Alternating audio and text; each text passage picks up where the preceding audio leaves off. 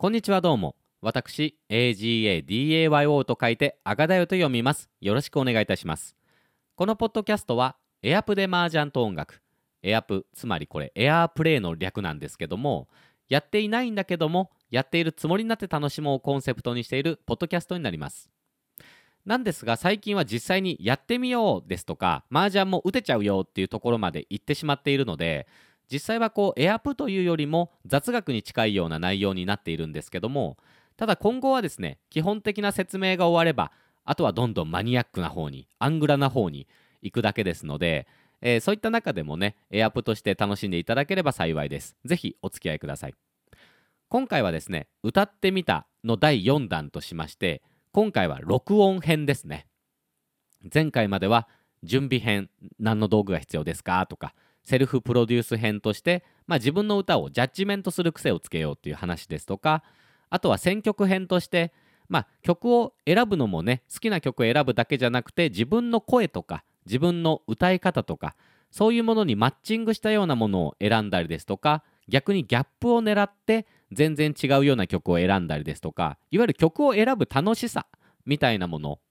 まあ、大事さもそうなんですけどもというのをた、えー体験していただきたくてお話をしてきましたが今回は実際に録音をしてみようという回ですね。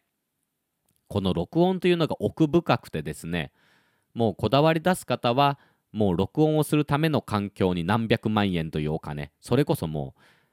家それ用の家みたいなものを作ってしまう人もいるぐらいこれはマニアックな世界なんですけども、まあ、今回はフランクにですねもうスマホ1台ぐらいでも録音できちゃうぜぐらいのノリで話していきたいと思います。まずご用意していただきたいのはもちろん録音するソフトが必要ですね。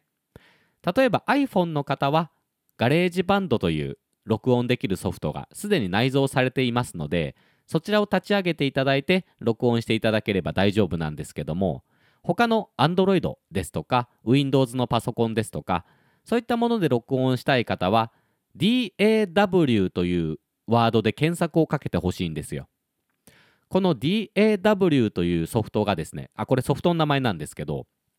通称 DAW と呼んでまして、この DAW というものが、いわゆる GarageBand も DAW の一つなんですね。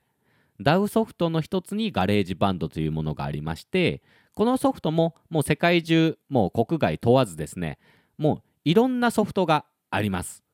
で、皆さんいろんな好みがありまして、この DAW の方が使いやすいから好きだわとかこの DAW の方が機能が自分としては合ってるから好きだわとかいろんなものがあるんですね。例えばダンスミュージック作る人とラッパーラップを録音する人ってなんかソフトって絶対違いそうじゃないですか。この感覚わかりますかね。じゃああと弾き語りする人がいたとしたらなんかみんなそれぞれ違う DAW を使った方がなんか良さそうな気がしますよね。今いろんなソフトがありますのでそれぞれに合った DAW を選ぶように。まあこれは触ってみてなんぼなのでまずは GarageBand とかなんか無料の DAW ソフトをインストールしていただいて慣れていただいたらあとはそれの応用みたいな感じなので、まあ、そんなに深く考えずに録音できるソフトをご用意ください。あとはですね、えー自分の録音できる時間ですね。当たり前のこと言ってますか。意外と時間かかるので。歌も大変ですのでね。あと喉の調子をね整えてもらって気分もちょっと高めにねテンション高めに整えてもらって、えーご自身のマインドコントロールをね、えーご準備ください、まあ、今回はねそれぐらいでして、えー用意するものがとても少ないんですね。じゃあ録音編としてまず大事なのが録音する場所というものがとても大事になります。極端な話をします。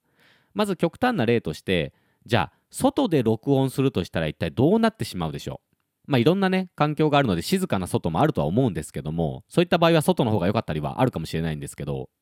まあ一般的には例えば車が走っている音が聞こえたりもしかしたら急にねパトカーの音救急車の音とかが入り込んでしまうかもしれないなんか子供が近くで急に騒ぎ出すかもしれないということがあって雑音がね入り込んでしまう可能性がありますので外での録音というのはなかなか難しいものがありますよね。っていうのは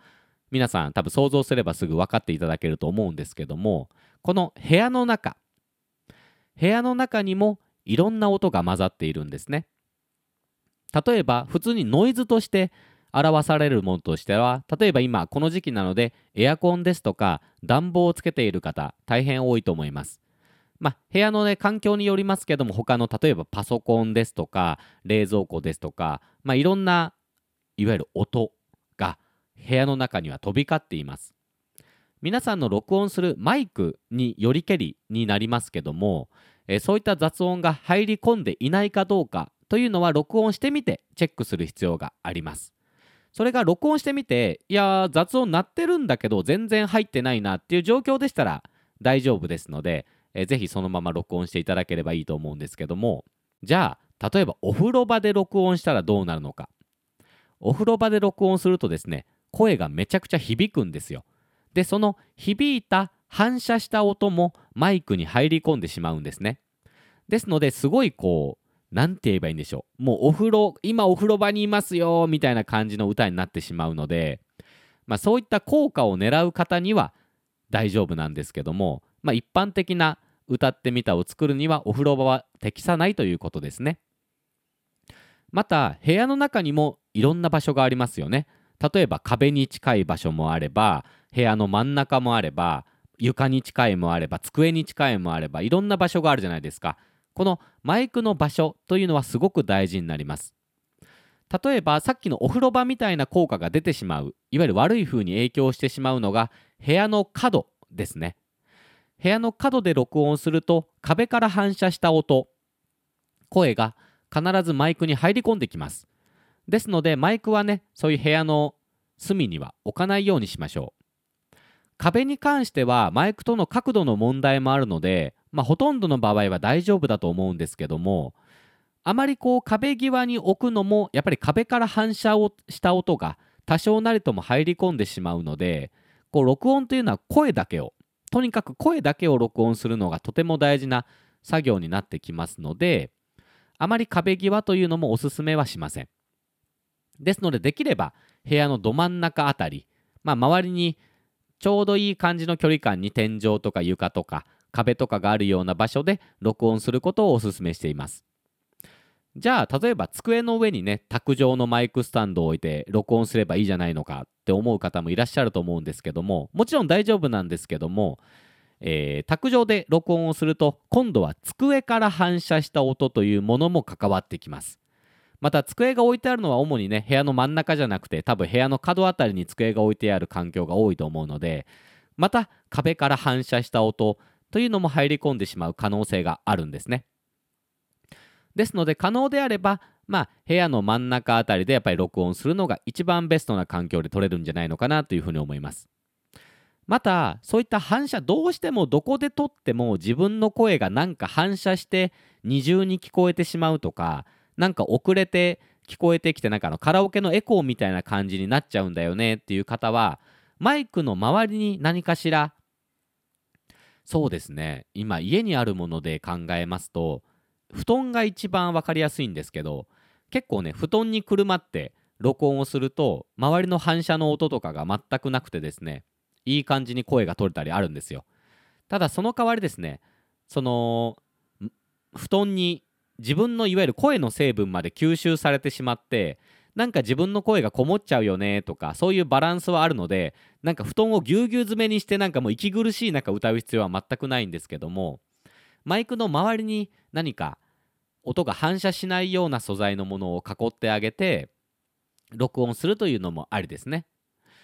という感じで録音の環境を整えていただくというのも大変重要な事項になってきます。でこれが何で大事かというと実際こう伴奏に混ぜてみた時にそんなに気にならないのが普通だと思うんですよ。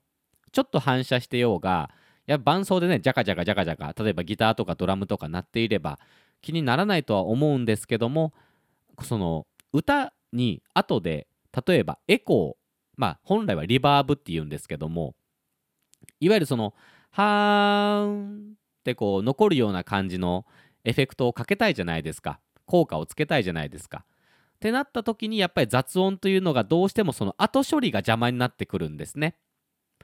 ですのでなるべく周りにこう雑音が乗らないのはさっき言いましたけども反射してくる音というのも関わってくるんだよっていうことを覚えていただければいいかなというふうに思います。僕もですね今のマイクにするまでは割とこう反射する音をガンガン拾うマイクを主に使っていたのでもう周りにですね100均で買ってきたこう棚みたいなワイヤー棚みたいなんがあってそれを自分で作ったんですけどもつなぎ合わせてワイヤーあなんていうのワイヤーのこうネット？ワイヤーネットをつなぎ合わせてそれを四角形に自分で組み上げてその周りにもう自分の使わないその時夏場だったんで冬服をガンガン上に乗せて周りに乗せてですねもう反射しないように反射しないように加工してですねさらにその上から毛布をかけて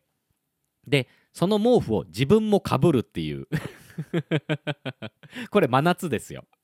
真夏に毛布も自分でかぶって汗だくになってやっとあ何も反射してないいい感じの録音環境が整ったなっていう経験があるんですよ。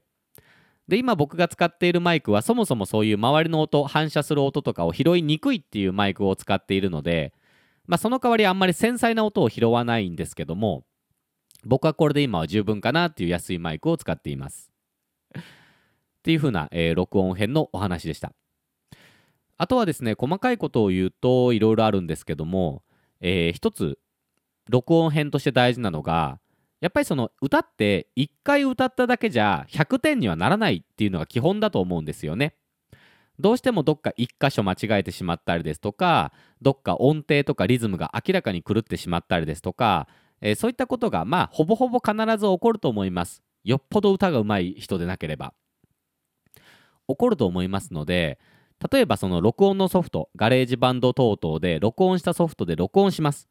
でそしたらまあたとえちょっと失敗したところがあったとしてもそこはちょっとセルフプロデュース編の脳に戻ってもらってあここは使えそうだなここはダメだなっていうところを選択してあげてでまた2回目も1回目のデータを残したまんま歌えるので1回目のデータは残したまんままた2回目も歌ってもらって微調整かけてもらってでいいテイクが揃ってくればその DAW DAW っていうソフトを使えば途中で切り刻むことができるんですよ。ですので今のところの A メロは良かったけどそれ以外はダメっていう時は A メロだけ残して B メロ以降はざっくり削除してしまって A メロだけ残すことができるんですね。であ B メロは3回目に歌ったやつが良かったなってなったらその3回目の今度は B メロだけを切ってあげてさっきの A メロにくっつけてあげればいい A メロといい B メロが完成するんですね。ですのでその歌う時もですね、まあ、部屋の場所とかマイクのセッティングとかができたとしてじゃあここだけここの一部分だけが納得いかないから一部分だけ録音して切って貼る。なんかコピーペーストみたいですけどまあ、カットペーストみたいなことが DAW の場合は可能ですので、え、そういったものもねちょっと使い方まではちょっとポッドキャストで説明すると長いのでそこは YouTube を、えー、参照してほしいんですけども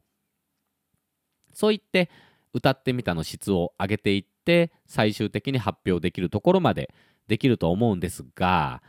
大大事な大変で大事なことにですね多分普通に録音するだけだと音量バランスがね取れてないと思うんですよ。そういったね今度は加工をしなければならないんですね。でその音量バランスの加工ですとか例えば声質例えば僕はポッドキャストの場合は低音部分を削って皆さんに聞き取りやすいような中音域から高音域を持ち上げて声の要素をね届けるようになるべくしているんですけどもそういったことが歌にも必要になってきます。歌にも余計なこう周波数って言うんですけども余計な声のこうちょっとこう耳にイラつくような耳に痛いようなところの周波数を削ってあげて例えばちょちょっと咳します。ごめんなさい、えー、例えばちょっと高音を持ち上げたり低音を持ち上げたり削ったりっていう作業が歌ってみたでは必要になってくるんですね。こういうのを加工とかあとは最近で言うとねミックスっていう言い方をしますけどもミックス師って方がいらっしゃったりですとかそういったこともしなければならないのでやっぱり歌ってみたを完成させるのはどうやらまだまだ先になりそうですねというところで今回はあくまで録音編としてお届けしました。次回はその加工編ですね。加工はちょっとやり方まではポッドキャストでは説明できないので加工というものはこういうものがあるんですよっていう説明をしてさせていただいてでそれがね知識があるかないかでご自身で何かそういう GarageBand とかのソフトを触るときもそういったソフトの中に内蔵されているので加工ができるんですよ自分の声が。そういったこともねできるように次回以降はなっていくかと思いますのでよろしくお願いいたします。じゃあ今回のおさらいですね、え録音編としてまずは部屋の自分のマイクを立てるまあ立てるっていうか持つかもしれないですけど、えマイクを置く場所を気をつけましょうと。部屋の反射とかもあるのでできれば部屋の真ん中がやっぱり一番分かりやすいと思います。一番いい環境で撮れるんじゃないかなというふうに思います。ですのでそういったなるべく反射の音が入らないような場所で録音しましょう。必要であればマイクの周りとか自分の周りとかを何か音が反射しないような素材まあ僕は今回布団で説明しましたけどもえ布団等々で囲っていただいて反射しないように声を歌を録音していくっていうことですね。っていうのと後の加工が大変なんだよっていうのは置いておいて、えー録音はねその DAW、DAW というソフトを使えば何回でも撮り直しができてしかも前のテイクを保存することができるのでそれをどんどんご自身で切り刻んでいただいてもう完璧な一曲を作ってもらう。これもね練習だと思ってまずはやってみたらいいと思うんですよ。